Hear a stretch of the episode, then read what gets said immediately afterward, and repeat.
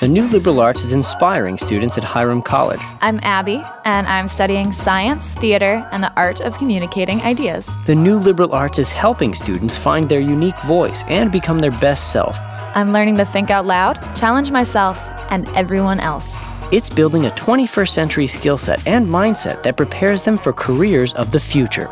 I am ready to affect people's lives. I am Abby, and I am Hiram. Learn more about the new liberal arts at hiram.edu. Welcome to Fireside Chats 60 minutes of stimulating conversation with some of Northeast Ohio's most interesting entrepreneurs.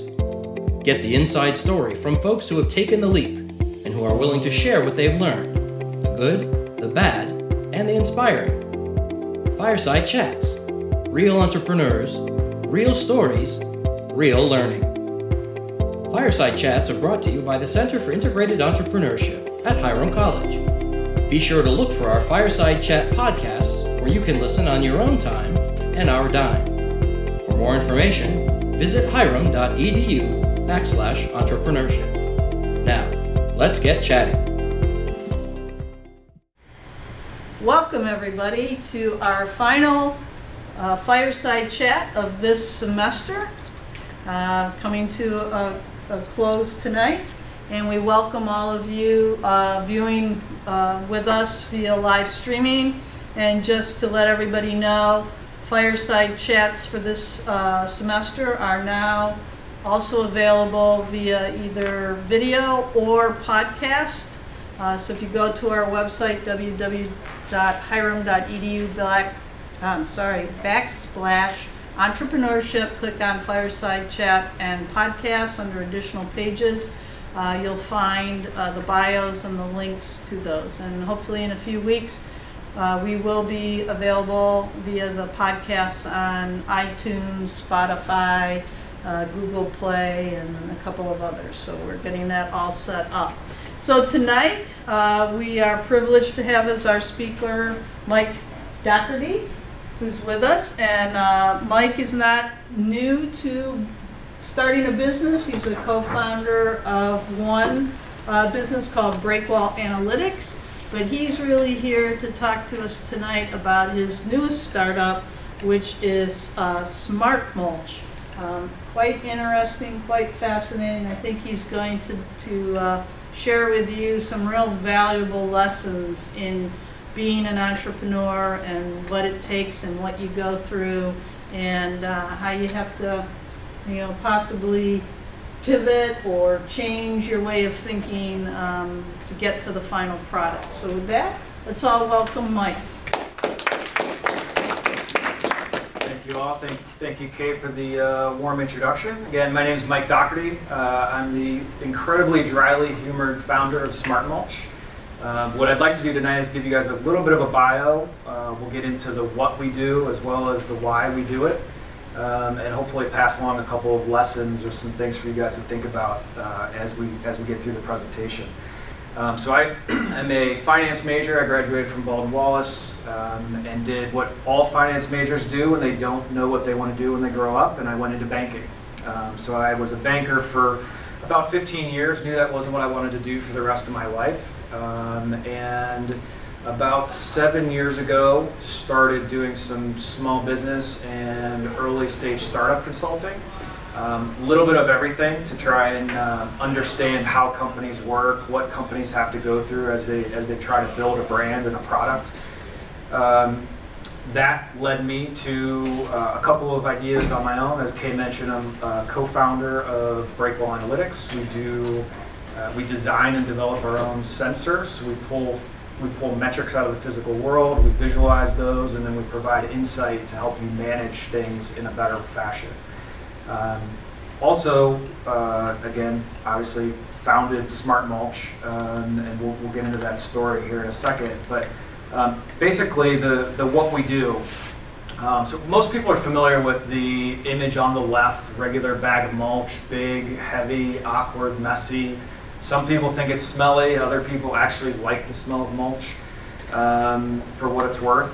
Um, but there, whether you're familiar with the bag or obviously this time of year we just came out of snow i think i still have snow on the ground at our house um, So you probably haven't lifted one of these bags in a while, but there's a lot of backache and pain that generally comes this comes with this. So we intended to develop a solution to that that was lightweight, compact, making it easy to carry and, and allowing it to fit conveniently in your car so you could transport it much more easily, much more conveniently from the garden center to your house. Here's a before and after. Um, basically, what Smart Mulch does is as you add water, it expands four or five times the packaging size. So, again, on the left, you can see eight tiles that were set into place. About two and a half minutes later, after watering, they expanded uh, again four times vertically. Um, obviously, you know, one of the things that we're, we're trying to drive home with this product again is simplicity, its convenience, its ease of use, and really trying to save your lower back and making it more convenient to, uh, to go to the garden center. Um, but no matter how well or not well I try to describe it, the, what I've found the best thing to do is uh, show you our demo video. So um, also, there's nothing better than a corny demo video with a, a startup. So we'll uh, let this play through. So that is that's what we do. Again, we're um, compared to some of the other companies that you guys have talked with, we're probably one of the earlier stage companies. Some of the companies you guys have been uh, listening to or talking with, I know have been in business for three, four, five, seven years. Um, we're much earlier than that, still trying to refine what we're doing. Um, and this story sort of goes back uh, a fair way, actually. So um, I grew up thinking about waste differently. That's one of the big drivers for Smart Mulch. Um, and uh, as a kid, whether it was collecting aluminum cans and recycling them for money and buying baseball cards, um, or as a, we would pull hardwood dressers off the curb that someone was throwing away, we would fix them, paint them, and they would end up in the garage collecting baseballs, basketballs, or whatever. We always tried to see purpose in what other people were throwing away. In fact, my dad in the 60s uh, would, would pull TVs off the tree lawn, go to the library, get the electrical, electrical schematic, fix them, and sell them, and that's how he bought his first car. So again, this idea of viewing waste differently uh, goes back a, a fair way. Um, the start of this was actually driving around the city of Cleveland, which is where we live, and seeing a bunch of curbside tree waste and thinking, wow, a lot of this ends up being landfilled, at least in the city of Cleveland. There are some suburbs that are more progressive with what they do with that material. Um, the city of Cleveland landfills that, so I thought there, there has to be something more purposeful to do with this instead of landfilling it. And had at the time read or had seen something about how when you compress wood at a high enough level, it'll actually naturally bind itself together. So with no additives whatsoever, you can compress wood and actually make a fire log that is more dense than traditional firewood and as such will burn two to three times longer than traditional firewood. So the idea came up, why don't we source this material that someone else is throwing away, chip it, compress it, and make fire logs out of it, um, and obviously sell that. So we took a few of these ideas into a business accelerator called Sea Change. It was a social enterprise accelerator. A couple of those ideas were we called the smart log because nowadays if you add the word smart to anything, it's sexy and it's technology driven. Um, in addition to the, the smart log by itself, we envisioned this idea of what we called a campfire to go. And basically, a campfire to go was an assembly of these compressed fire logs in a way that you could pick it up, set it into place. The carrying case was the ignition source. You'd light the you'd light the carrying case. It would burn for two to three hours without a problem.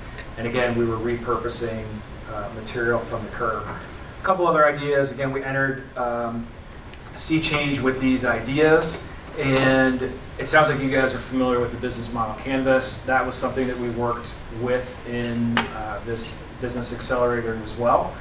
And when you think about the key activities involved in what I just talked through, you're sourcing wood, you're chipping wood. If you stop, you have mulch. And literally, I got a pain in the back just thinking about mulch. You know, people buy tons and tons of mulch every year, and it's painful. Um, so we sort of took a step back and said, what if mulch was better, right? So, so you can kind of picture, you go to the garden center, you load up heavy awkward bags onto the cart, you pay at checkout, you move those heavy awkward bags into your car, you're overstuffing your car, driving home, then moving these heavy awkward bags to their final destination, ripping, o- ripping open a plastic bag, dumping haphazardly, spreading by hand or with a rake, and you think you're done. You have a beautiful landscape ready to go, right? You're proud of all the, all the work that you did, you have this sense of accomplishment.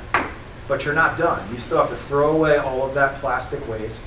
You probably have to vacuum out your car because little bits have gotten all over the place and you don't want your, your car to smell earthy.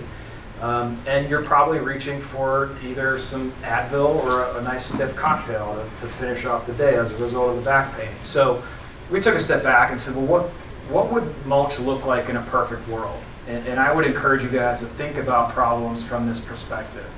And to carry that through, the perspective is what if? And no constraints exist, right? Money is not an issue, gravity doesn't work, the sky isn't blue. What is the the Cadillac or the Tesla of the solution, what, it, what things would look like?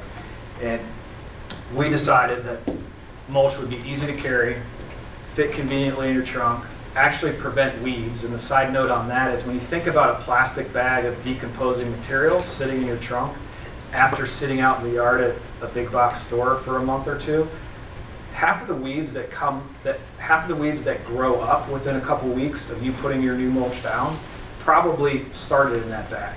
It's a decomposing wet material. It's a perfect breeding ground for weeds. So we wanted to again design something that would actually prevent weeds and not contain them to begin with. Um, we knew we wanted to deliver them in zero waste packaging. We knew we wanted to deliver in a way that you weren't cleaning up bits and pieces of mulch uh, from your car. Um, and then again, not worrying about, uh, I shouldn't say again, but one of the other things that we sort of later folded into this design was the idea of not opening a bag and looking down and seeing all this white mold in the middle of it. So Ohio and a few other Midwest states actually have a pretty big problem that if mulch sits out too long, you'll end up with white mold, which you know, not that dogs or kids should be eating mulch to begin with, but that's not good. It can it can also uh, negatively impact uh, your plants and cause rot in trees. Um, so we sort of took these characteristics and thought, again, how, how can we deliver that? And so having this compressed fire log on the mind, took a step back and said, well, you know, I've set tiles in place. Uh, maybe we can compress it. We'll, we'll, by compressing it, reduce the volume quite a bit. By taking a lot of the water out, we're, we're significantly reducing the weight that's involved. And you can picture just setting tiles in place, coming back, watering it. And one of the most interesting things about this was that one of the biggest challenges with the smart log idea was that if it got wet, it would expand. And so we had to think about packaging it in a way so that that didn't happen. Or we had to think about that in a way where if you went to go start a fire and it was drizzling out, your log would actually start to expand. So that challenge with the smart log actually became sort of the magic behind the demo video that you guys just saw. Um, so we're pretty proud of the fact that we're, we're designing um, this product with a purpose. Um, I think design can be very purposeful. I do not have a design background. I don't have a, an engineering background. Uh, my dad was an engineer, so I like to think like one occasionally, but um, that only gets me as far as playing one on TV. I'm not an engineer. Um, but when you when you step back and really and, and you take a thoughtful approach, you can incorporate some of these uh, solutions or aspects or characteristics into your final product. So again, for us, the big two were easy to carry and compact. So now you can fit all of your mulch in the back of your Honda Civic instead of taking multiple trips to the garden center. Um, on top of designing a, a solution that we thought would be better for the consumer, again, one of our values is designing better for the environment as well. So whether it's zero waste packaging or by taking a lot of the weight and the volume out of the product, we can actually deliver to a retail environment in a uh, in a van, not in a massive semi truck. So by doing so, you're saving some greenhouse gases along the way. Um, again, on the design side of things, we think that this is not an either or proposition. You can design and take the right approach um, to design both for your consumer and the environment or other stakeholders that you personally want to, to involve in the process. Um, one side note for what it's worth, um, and I get yelled at this occasionally when I'm sitting in front of my computer, I have my legs up on my desk, just staring off into space. Thinking is underrated. Don't be afraid to take some time, think, get your thoughts straight, push yourself, and, and again, try to get outside of your comfort, bo- comfort box um, relative to what a solution might or could be. Um, so, how do we get here? Um, honestly, most days I couldn't even tell you. Um, it's been a blur.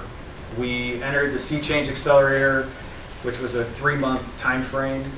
Uh, at the conclusion of that, we pitched and actually won some money through a pitch competition. We then pitched uh, to be part of the Magnet Incubator program, and we were awarded funds through that as well, or uh, compensatory funds through that as well. Um, from that, someone heard about us, and we were invited to be a speaker at Startup Scale Up, which is a great event. If you guys have not been, I'd highly encourage that. Um, some some uh, other fantastic press. Uh, Cleveland.com did a, a, Manufacturing Tomorrow podcast, which was focused on again thinking about innovative solutions and, and trying to drive manufacturing in Northeast Ohio and throughout all of Ohio. Um, and um, you know, I'm again doing conversations with students all the time, whether it's LaunchNet at BW or CASE. I'm, I'm thrilled to be here talking with you guys today, and, and, I'm kind of blowing through this presentation because I really want to hear more from you than you guys hearing from me. Um, so how did we get here?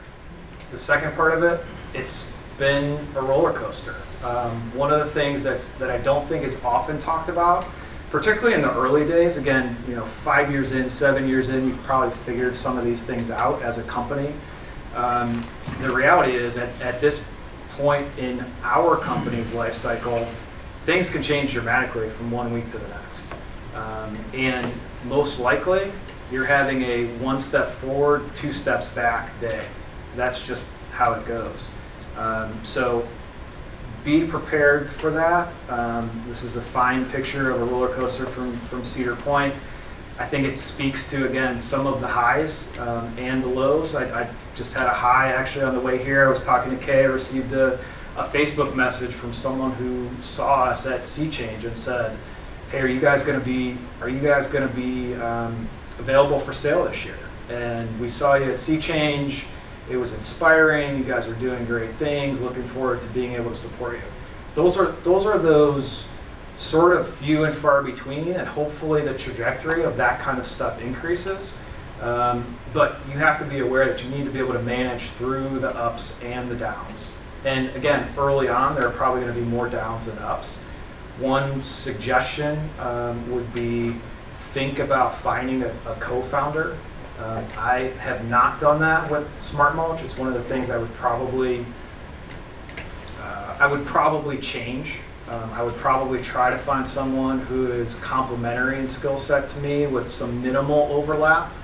Um, and um, that also creates uh, accountability. You never want to let someone else down.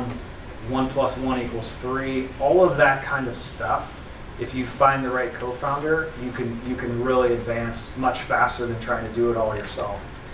Um, so a few additional unsolicited thoughts. You guys are going to get you know my two cents, um, and that's about what these will be worth. But um, never stop learning. I think it, it's it's great you guys are in school. I was in school. I left school for a while. I probably didn't do enough continuing education. Um, what I would tell you though is there are so many opportunities today to very quickly, very easily learn something new.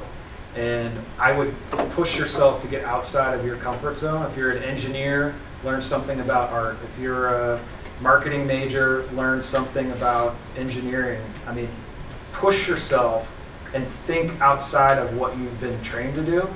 The reality is, at least from what it sounds like going forward, you all will probably have three or four or five mini careers as you go from being 20 to 65 or however late in life you end up working. Um, so really push yourself on that. And, and the, the personal point of that comes from, uh, there were three of us that were, that are in a book club. And the only reason I knew anything about the what if question and the removing constraints was that we did a design thinking course on Coursera. So we get together typically about once every two to three months.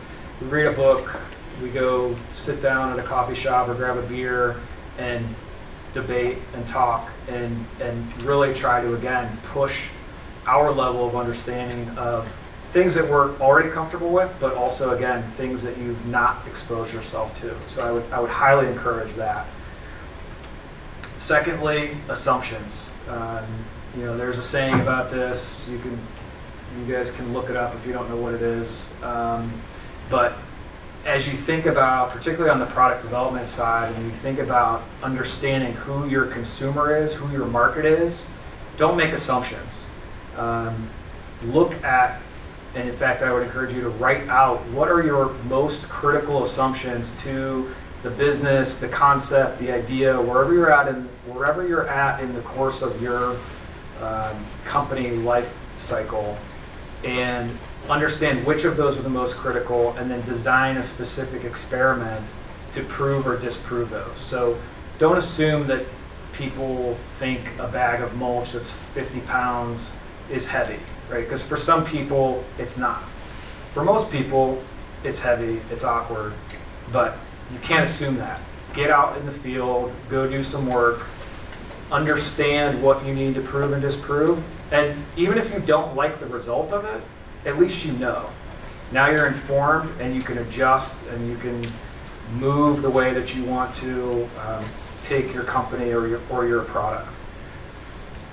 For us, um, well, I should say, know your customer. That's that's paramount. Um, for us, obviously, we're targeting bagged mulch consumers, so people that are DIYers, currently buying bags of mulch. They probably have a small to medium-sized landscape. Um, they're willing and able to pay for some of the convenience and the the removal of backache that we think comes with smart mulch. Um, and again, point being here, dive into who your customer is. That's definitely an assumption that you don't want to make. Um, and do whatever you can to quickly, easily, cheaply prove or dif- disprove that you actually know your customer. One of the things that um, I'm going to show in a second that I think for me was, was, was sort of an aha moment with Smart Mulch um, was the initial demo video that we did. And the, the point of this demo video was to get the concept out there, get feedback, understand how people would react to it, um, and again, try to do that as quickly, easily, cheaply. So what what you guys notice different about that video versus the first one? Anything jump out at you guys? It's more interactive. More interactive. the way that the, the uh, pieces of mulch that were like um, in that one, there was like um, uh, some that was, that was underneath of it that wasn't um, just around it with it. There was like some type of um, like covering that was um, Weed on- barrier. Yeah, underneath of it. Okay. You can see that more in the second one. Is there another comment? No. So, so the interesting thing about this video, again, with the purpose being try to, well, so let me ask one more question. Did it still get you guys to the point of understanding what the value proposition was and how the product might work? Mm-hmm. Fair, fair enough? Okay. So that, what you saw in that video was actually a piece of plywood with a picture of mulch downloaded from the internet, glued to it, stapled to weed barrier backing. If you go back and watch that again, and you can go to mulchsmarter.com backslash Hiram, you'll see that as the water is being sprayed, you don't see the mulch. The mulch isn't even in the picture. So this this video that, that included this took maybe a maybe a day, maybe a day and a half to buy the materials, put everything together, shoot the corny video. I think at that time on my iPhone 5. Um, it allowed us to put that video out there for people to see, for us to get feedback in a day and a half, right? Actually making that tile would have taken months. So we were very, very, very quickly able to get feedback and try to move things forward. Um, so I would, I would definitely encourage you guys to think about that. I think, um, I think Smart Mulch is actually a really good example of that. The better example, which is where the inspiration came from, was Dropbox. So when you have a second, look up Dropbox fake demo video. You guys all know what Dropbox does, right? It's cloud storage. So their initial demo video is a desktop with you dragging a fake file into a folder. It didn't work. There was no cloud attached to that. But by showing a file being dragged into a folder that said cloud or Dropbox or whatever it said, people believed that that was being dragged into this, at the time, mysterious cloud storage where actually that file was stored in a cloud. Um, so I would again, I would push you guys, think about if you have an idea, how can you quickly get it out there so you can get feedback and decide what to do next? Because at this point in, in at this point in your idea cycle, um, time is critical. Um, so feedback is feedback is important. Time is critical. Um, we're about to get to again my favorite part, which will be your questions as well as what you like about it, what you don't like about it, how we can improve it. Um, but I always like to, and this is a side note as well, when you have an audience like this, and I know you guys are here required as part of the class, but some of you are here and probably actually enjoy this. Um, when you have a group of people together, don't be afraid to make an ask. And you can frame that actually as an offer. So my offer to you guys today is if you can connect us with a garden center, a hardware store, a grocery store, or some other green channel where we can distribute and sell smart mulch, you'll get one year of smart mulch free. Um, so again, obviously there's there's value in that to us. So it's not like um, you know there's nothing tricky about this. It's an offer. It's really an ask. We we obviously welcome your support if you do have a relationship that sort of sounds like that, and if it results in a partnership, fantastic. Um, the other offer is um, I've done a fair amount of work uh, with college students, and one of our advisors has done a fair amount of work with college students as well. So if you guys have an idea and you just want to kick it around, I'd be happy to talk. Um, and, and maybe it's, again, something like a demo video that fast tracks your idea or forces you to, in a day and a half or two days, get feedback, whereas you're, you're overthinking and trying to perfect and you're not you know, you're, you're too worried about getting that idea out there before it's really, really refined. Um, I'd be happy to talk with you guys about that and share my, continue to share my experience with you. Um, in fact, I guess one quote that I don't think I said, I think it was in one of the slides, but you know, if you're if you're not going to market or if you're not taking someone to a consumer to get feedback, and if you're not feeling slightly embarrassed about it, which for guys like me who grew up as a perfectionist, very difficult to do. Um, but if you're not slightly embarrassed of what you're showing someone, you've probably overdone it. You've probably spent more time on that widget, that product, that smart mulch tile, that smart mulch puck, whatever it is, you should have gotten feedback way before that. Um, so that's one other little tidbit of advice, I guess. Um, so with that, I mean, I, again, I want to hear what you guys like, what you think we can improve. Fire away with questions. Um, and again, thank you guys. Eric, how about talking to the Home Depot to get your product into their stores or? I have, and it scares the hell out of me because I don't think we'd be able to fulfill an order from them right now. But um, I, I, I would, I think eventually we'll, we'll look at some of the big box side of things. I think initially our go-to-market though is, again, if you think back to who our consumer is or who we think our consumer is, because again, we're in the process of trying to prove that now. We think our consumer is someone with probably a little bit more discretionary income, someone who's buying bags, someone who is willing to pay for the value, which for us is convenience and ease of use. And oftentimes that's that's going to be more of a an independent garden center, a hardware store. Um, there are some some grocery stores that are more naturally focused. So I, I think that is probably a better fit for us today. Um, I think that also fits with, um, for us, I think it also fits from an adoption curve perspective. So um, I think the people that are at those garden centers, hardware stores, are probably more open to trying something new. Because again, we haven't gone to market.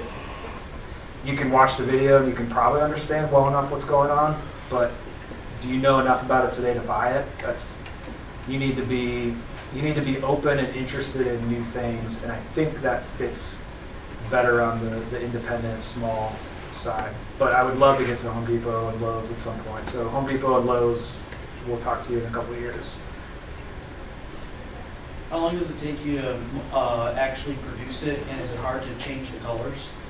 So let me uh, address the color side first. So we are currently not manufacturing the mulch ourselves. We're buying from a mulch yard, and that's been um, that has been very purposeful. We wanted to focus on where we think the where we think the smart mulch value add is, which is a, a, you know taking that loose mulch and, and compressing it into tiles, or again, what we're going to go to market with is actually pucks. Um, so we're already buying the mulch dyed, it's ready to go, and then we just put it through our process. Um, in terms of how long it takes to make, um, let's talk afterward because there are a couple of different answers to that, um, and those answers have actually driven to an extent what we're going to go to market with, which actually I should have passed these out before, but so you guys can see the tiles compared to the pucks. We're actually going to be going to market with bags of pucks instead of the tiles. Um, and that again is also purposeful. We, we believe that the pucks are hitting the, the core of our value proposition, which is again lightweight, easy to carry, and compact, and fits easily into your car. Um, one of the big drivers for steering from the tiles to pucks is the production cost related. So we also wanted to go to market with something that is yes going to be more expensive than mulch because again we're delivering some value, um, but not ridiculously more expensive than a regular bag of mulch. Good, good question. So for like the tiles uh, or anything like that, if you were gonna say need about half the size of that or needed to be shaped like so it could fit in a pot or something like that, Yeah. is it easy enough to where you can just break it or would you have to get like a saw or what would you have to do? Yeah, to break it that's a good question. So there are a couple of ways that you could address that in that current form. Um, you could snap it over your knee, most likely. Um, you could also water it separately and then move it into a smaller pot. Um, longer term, though, there are several things that we want to incorporate into it, um, like stamping our logo into the top of the tile. And, and again, this is all going to be based on what feedback we get from the market. We could stamp a logo into the, the pucks as well, which, from a marketing perspective, I think would be pretty cool. Um, on the tile, though, as you think about it, it's a square tile, right? So, not many things in nature are linear. Um, so you might be able to line it up against a straight sidewalk. You might be able to line it up against the side of your house. But as you get to those curves and the bends in your landscape, that's not perfect. Um, and we have a few ideas about incorporating break lines into it as well, so that if you did need to accommodate a rounded area like this, you could just snap off, you know, a triangular portion on the side of it and then more easily place it in. Did that answer your question? Yeah, it sounds good. Okay. If there was, Um, in terms of like environmentalists, have they ever like, did they ever like come to you guys when you first started doing this to see if it was, you know, envi- environmentally friendly? Since you know, if, at, I'm sure at first some people thought, you know, it sounds like it wasn't like you know real mulch you were using. Um, it's a good question. So we, we're asked a lot of times, or we're asked quite often, what additives are included. Um, and as of the way that we're designing these right now, there are no additives in addition. So we're not using additional glue, we're not using resin as a binder. Um, that would probably be one of the, the potentials for losing some of the environmental component of it. So we're trying to stay as, as natural um, as we can. Um, trying to think of what else people are asking from the environmental side. Um, sort of back to a couple of the things that we tried designing in, zero waste packaging is a big thing. So, you know, the reality of those plastic bags is that you probably could cut them off the top, dump your mulch out, and reuse that bag as a garbage bag.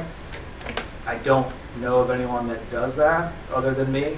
Um, so most likely you're throwing those plastic bags into the garbage. They're not recyclable. So the idea of either either either having a recyclable package, a zero waste package where 100% of the packaging and the product goes into the landscape, you water it and it eventually degrades into the landscape. That's one of the things we're still working toward. Uh, we're not we're not there yet.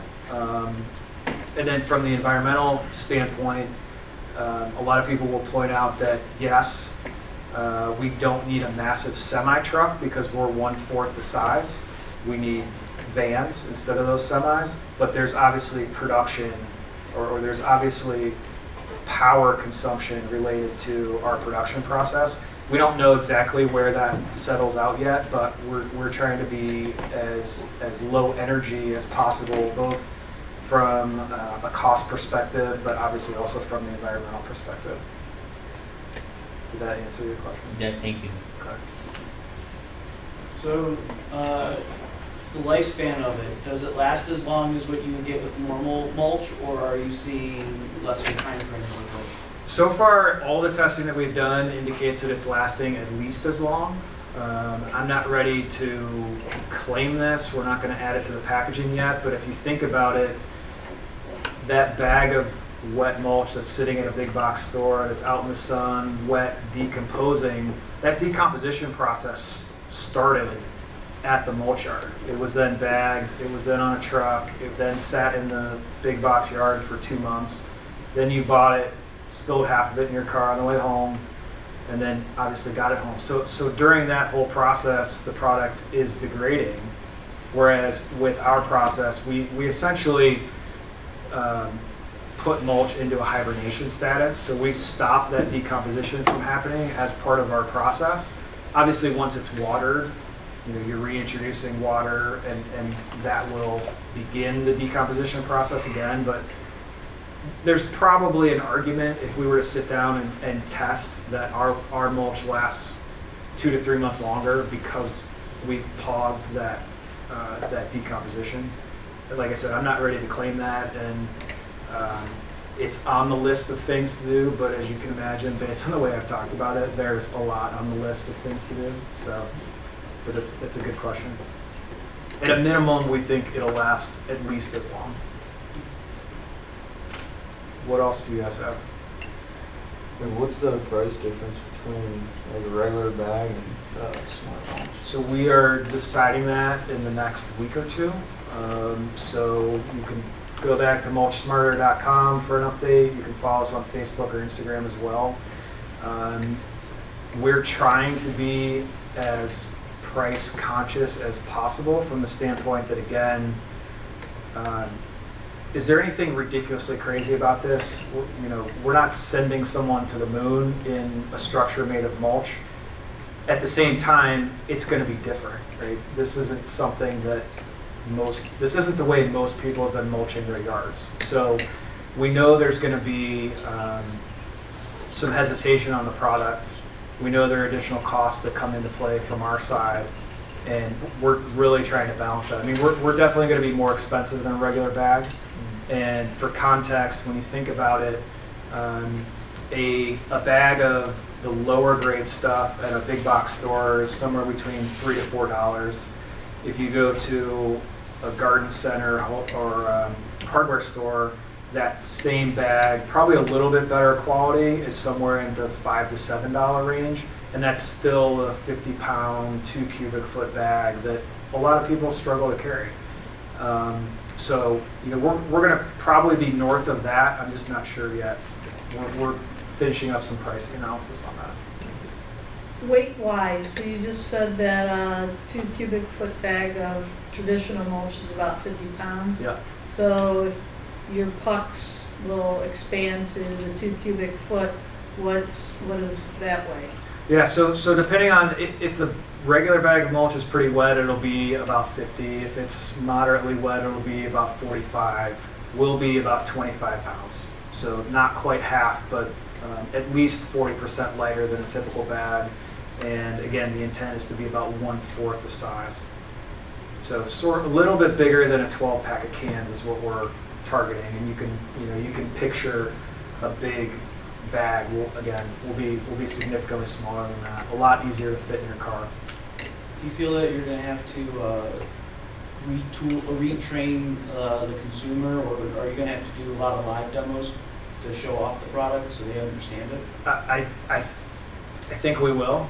Um, you know, one of the parts of the go-to-market strategy is probably setting up a table or a booth similar to this and walking people through how they expand, how you need to set them in place, what we think the value is. I think I think some of it once you see the video becomes a bit more apparent. Um, but I also love the idea of someone trying to pick up a 50 pound bag and then pick up two of our packages, one in each hand, each weighing 25 pounds. So I, I, I think it is going to be, there's going to be an educational component to this. Um, like I said, I think the video goes a long way, but you know there are instructions that we'll need to build into um, how you disperse the pucks, how you water it, all that stuff. Um, so yes, I think there will be um, there will be a fair amount of time spent educating, and hopefully um, consumers that like what we're doing will help educate other people too. So. Did you have a question too? Just hold it. In terms of like your um, overall like sales and stuff, like how, how far do you think it will be take for you guys to you know kind of go like you know over the country? Uh, the short answer is I don't know. Um, what I will tell you is that we did a free sample. We ran a, a, a free sample day, and um, we're actually going on a trip. Set up the website so that you could sign up for your free sample, which allowed us to gather some information: name, email address, where they lived, obviously, um, the color preference. And then, most importantly, it allowed us to send them a tile, have them use it, and get feedback. Um, we ended up, my, my phone, init- and this is sort of a goofy side story. Maybe, hopefully, maybe, hopefully you don't run into this, but um, our free sample was picked up by a bunch of freesample.com type websites. And within an hour and a half, we had 150 people sign up for a free mulch tile. Now, part of that just says people love free stuff. Um, part of that also, though, means they were willing to give their name, their phone number, their email address, their address, their color preference, just to get this thing, just to try it out. So we ended up, as it as it ended up happening, um, we went back to a lot of those people and said, "I'm sorry, we can't fulfill this this order right now." Um, and long story short, we ended up sending 40 samples to something like 24 different states.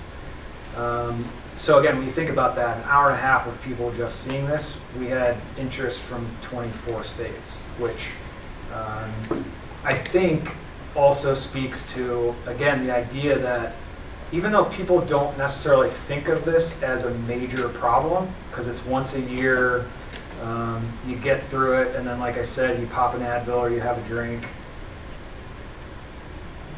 It seems like it's a it's a problem that is occurring nationwide. Um, so I, I don't have a great answer to how quickly we'll get out there. I think you know our intent again at this point is to be pretty conservative in our in our estimates um, and really focus with, with laser-like attention to what does the consumer like about it, what don't they like about it, how could we improve it? Um, which is probably a good segue to that. So what, what do you guys, thick skin, I, I want to hear actually probably more about what you don't like about it, but what, what do you guys like about it? What don't you like about it? What other questions would you have as a, if you put on your consumer hat? If I were to walk by a box of the tiles or pucks or whatever, I wouldn't even look at it twice just because of like how plain the boxing is. I think if you guys made it more of just like a visual, uh, like the box was more visually enticing, people might actually give it a second look and everything. Okay. Uh, and then just it kind of looks like the like the Office Dunder Mifflin box, not, not but Okay. I just think it would be more appealing. with the How, colors. um, and this is back to all of you, not just to you, but so how, how would you do that? What would you include on the packaging or how would you think about it? Mm, I don't know, just some kind of like more colors to it, I guess, or like just like an actual little like tiny square sample of the stuff on the top, so you can actually feel it and see what's inside the box instead of Okay. Just taking the boxing word. What's that? Do we see the packaging again? Uh, picture of it? So th- this is not our go-to-market packaging, but this is what we've been showing. Which I, I agree with you hundred percent. It's, it's plain, it's, um, you know, we can zoom in, but the idea was basically easy as one, two, three, set it, let it, forget it. Um, which, you know, like, obviously I'm not a marketing guy, so. Do you think like a before and after picture would catch people's eyes? Because then, I mean, now you have to like read it to understand what it does, but if they just Yeah. look at a picture, it's like self-explanatory. Yeah, I, I, I do. I think, um, you know, an image is worth a thousand words. I think if we could somehow have the demo video running right next to it, um, you know, I think that would, that would help even more. But a, a, a, an image and the before and after, I think makes a lot of sense. I think the, which is this one, um, I think a size comparison also at least helps from an education, more from an educational perspective, not from a, um, hey, here's the shiny new box of mulch. But I, I agree with your, your comment, the before and after, I think, um, can be pretty compelling for people. I know like your whole point of this, like, you know, is like less odor. Like someone like me kind of likes the smell of mulch. Mhm. That maybe having like kind of like a smell to it might, you know, just, you know, like I feel like at the same time, even people who really don't like the smell because it can be overwhelming. Yeah. I think like when you're done and you, you take a break and you come back outside, I think it's nice to have that fresh smell. So I think maybe like having like you know a little bit of a smell won't you know because like you know I, I agree you know like sometimes when you dump it and you get that you know wolf of it you know it's Yeah. gonna be a lot. Yeah. I mean just you know but since this really you don't have to dump it you just put it down and then water it. I think having it, maybe a little bit of a smell could also you know make it to where you walk by you have that fresh smell. Yeah, and, and so this, this is, again, I mean, back to the education comment question. Um, once you water it, it will go back to smelling like mulch. While it's in the package, though, on the way home, it won't smell like mulch, which it's, so for me, it's been really eye-opening. It's probably 50-50. Uh, maybe 60 don't like, 40 do like the smell. I'm in the 60s, so I honestly didn't even think twice about it. Um, but I, so I think for us, the value proposition is even if you, and again, I, I could be completely wrong about this too, but even if you like the smell of mulch in your yard, do you want your car to smell like mulch? And I think less people would say, yes, I want my car to smell like mulch. So, but, but so this is to the education comment, right? I mean, we need to, we need to figure out how to message that in a way where it's not ambiguous. We're not leaving opportunity for, um, for people to, to, to think one thing when we're really trying to say the other. And that's, and sometimes that's tough, because there's, there's a lot, again, like I said, it's just compressed mulch, um, but there's a fair amount of stuff going on here. So you, you were talking about, um, if the pucks get wet, or like if it drizzles, they start to expand. Storing seems to be kind of hard then, because you would have to keep it in, because normally it would stay in a, a shed or a garage, or a garage where it typically can become damp. Right. And some people do it, you know, half at a go, so they don't have time to do their like whole yards and stuff, Yeah. or keep extra. Like, is it gonna be like a, like almost like a waterproofing type of a package that you're gonna be doing, or? So it's it's more um, direct moisture. So even a cardboard or a paper package, similar to like how you how you would buy a pack of charcoal, as long as you didn't submerge that, we should be okay. Um, these pucks will pick up some moisture from the air if it's damp outside, but they're not going to fully expand. They really need a, a um, they really need to be exposed to direct water as a result. The other interesting thing about what you just said, and Kay and I talked about this, you know, when you, listen to people talk about something, they may just be used to it being that way. So I, I heard you say, and I agree with you, some people will do half their yard today, half their yard tomorrow. I asked the question, why? Why wouldn't you just do it all in one day? Is it because of the backache? Is it because it's heavy? You know, what what's driving that behavior? And I hope for some of those people this would help solve that problem. But but it's you know even just again listening to you to to you say it that way, ask it that way, it's this underlying problem that it's taking me two days to do my yard. Mm-hmm. So anyway, I, I appreciate the, the question. Again, I'm giving you guys way more than two cents of stuff, but um, 20 years from now, you'll look back and you'll think I was crazy. But So, uh, um, you know, most people will look at this and go, okay, your product is mulch. It's mulch, you know? But really, your business is, you're a manufacturer. yeah, And so, working out those processes, I mean, because some people might look at this and go, how tough can selling mulch be? But you have this whole manufacturing process that you're working out. So can you talk maybe a little bit about that and how you, you know, and the fact that you went from square tiles to pucks and why?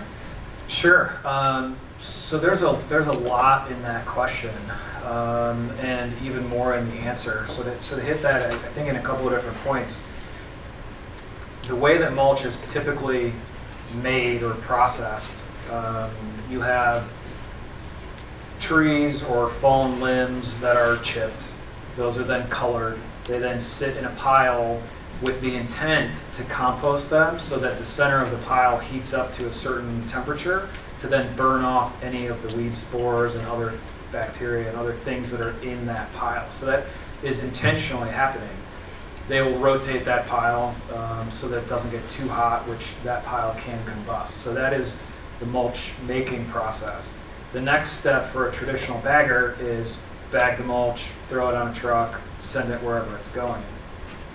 That first part of it, we currently don't want to be doing. We want to be spending our time on what we think is the value add manufacturing component, which is we're, we're uh, dehydrating, we're compressing, we're, we're putting it into a form that we think will work for the consumer. Um, and again, believe it or not, there's a fair amount of equipment, you need a facility, and that's after all the all the logistics involved in having mulch dropped and where is it going to be while you're waiting for it to dry. And it, it's it's actually, I mean, to your point, it's like I said, we're we're focused on the middle piece of it, which is adding that value. We could probably insert our product back into a regular mulch manu- or traditional mulch manufacturer's distribution and sales process.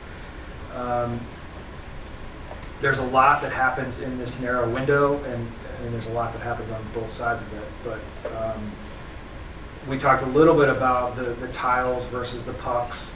Um, some of the consideration for moving from a tile to a puck was driven by the cost of the equipment required to make the tile. So we made a pretty conscious decision to um, use a machine that we were able to rent to make the pucks as opposed to having to design and build our own equipment, which then would have driven our cost up as we would have gone to market.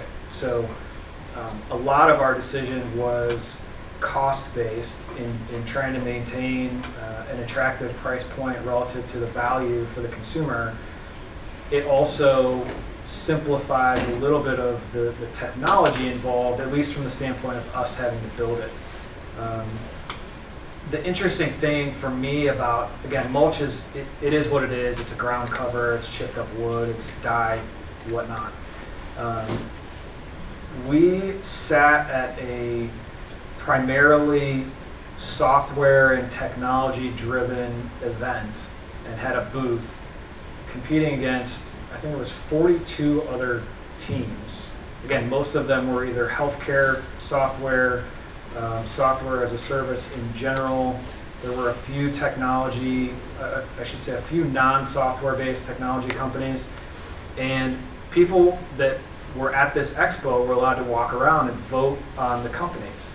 And you know, again, you can maybe say that it's a stretch to talk about smart mulch as a technology, even though there is engineering and, and equipment involved in it. Um, we ended up coming in second place out of those 42 teams based on what people walked around and saw. And again, technology technology is great, um, but sometimes um, sometimes I guess a little compressed mulch just uh, appeals to people, um, or is at least relatable to people. So I'm not sure if that fully answered your question, Kay, but um, anyway. Oh, the, actually, the other the other point I was going to make was that when you think about this, we're a value add manufacturer now. If you think about three years, five years, 10 years down the road, maybe we've designed and patented the equipment that makes this. And now we are not a mulch value add manufacturer, but we are an equipment manufacturer. And now we sell that equipment to every mulch yard that's in the country. Um, so there, there are a variety of different ways that this could go. We've tried to think about a lot of them. Um, with again recognizing that it's it's great to be it's great to be thinking farther out, but re- remaining focused on near-term priorities, which again for us is taking these pucks to market to prove or disprove that consumers are willing to pay for the product. What else do you guys have? What what else what else don't you like? What else could we improve? Our packaging stinks. Marketing stinks. What else what else could we be doing better? Have you considered selling directly to the consumer instead of like going to stores and whatnot? And by consumer, I mean like um, lawn care companies and whatnot, like that, instead of the stores. Yeah, so so we have, um, and at where I initially thought you were going to go with that was, would we be selling online and shipping direct to consumer? That's the Um, other which option. we've we've looked at that. There's still, even though we're taking out over 40% of the weight, there's still a, there's still potential that that's a, too much of a weight issue. Um, that said, if you go on Amazon, Amazon is selling bags of mulch for 18 to 25 dollars. And maybe they're not selling, but but they're at least listed for that. Uh, we'd be able to deliver ours significantly less than that, but it would still be at a, at a significant premium because of the shipping that's involved. Um, and to your actual question,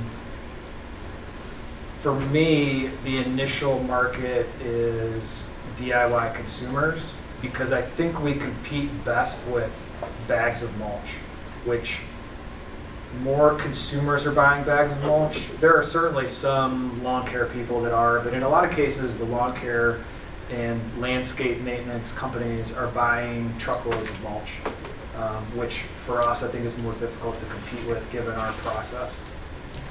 Good, good question. Oh, okay. Well, I want to thank you, Mike, for coming Thank you. out and sharing very interesting. I mean, mulch, yard work, and technology. I mean, combining those two make for a very interesting product. And And as one who's laid mulch in her yard um, every summer, I can greatly appreciate the value add of your, your product, because I Thank don't enjoy having that backache when I'm done. So thanks again, and if anyone wants to go up and talk with uh, Mike afterwards, please feel free to do so. Thank you.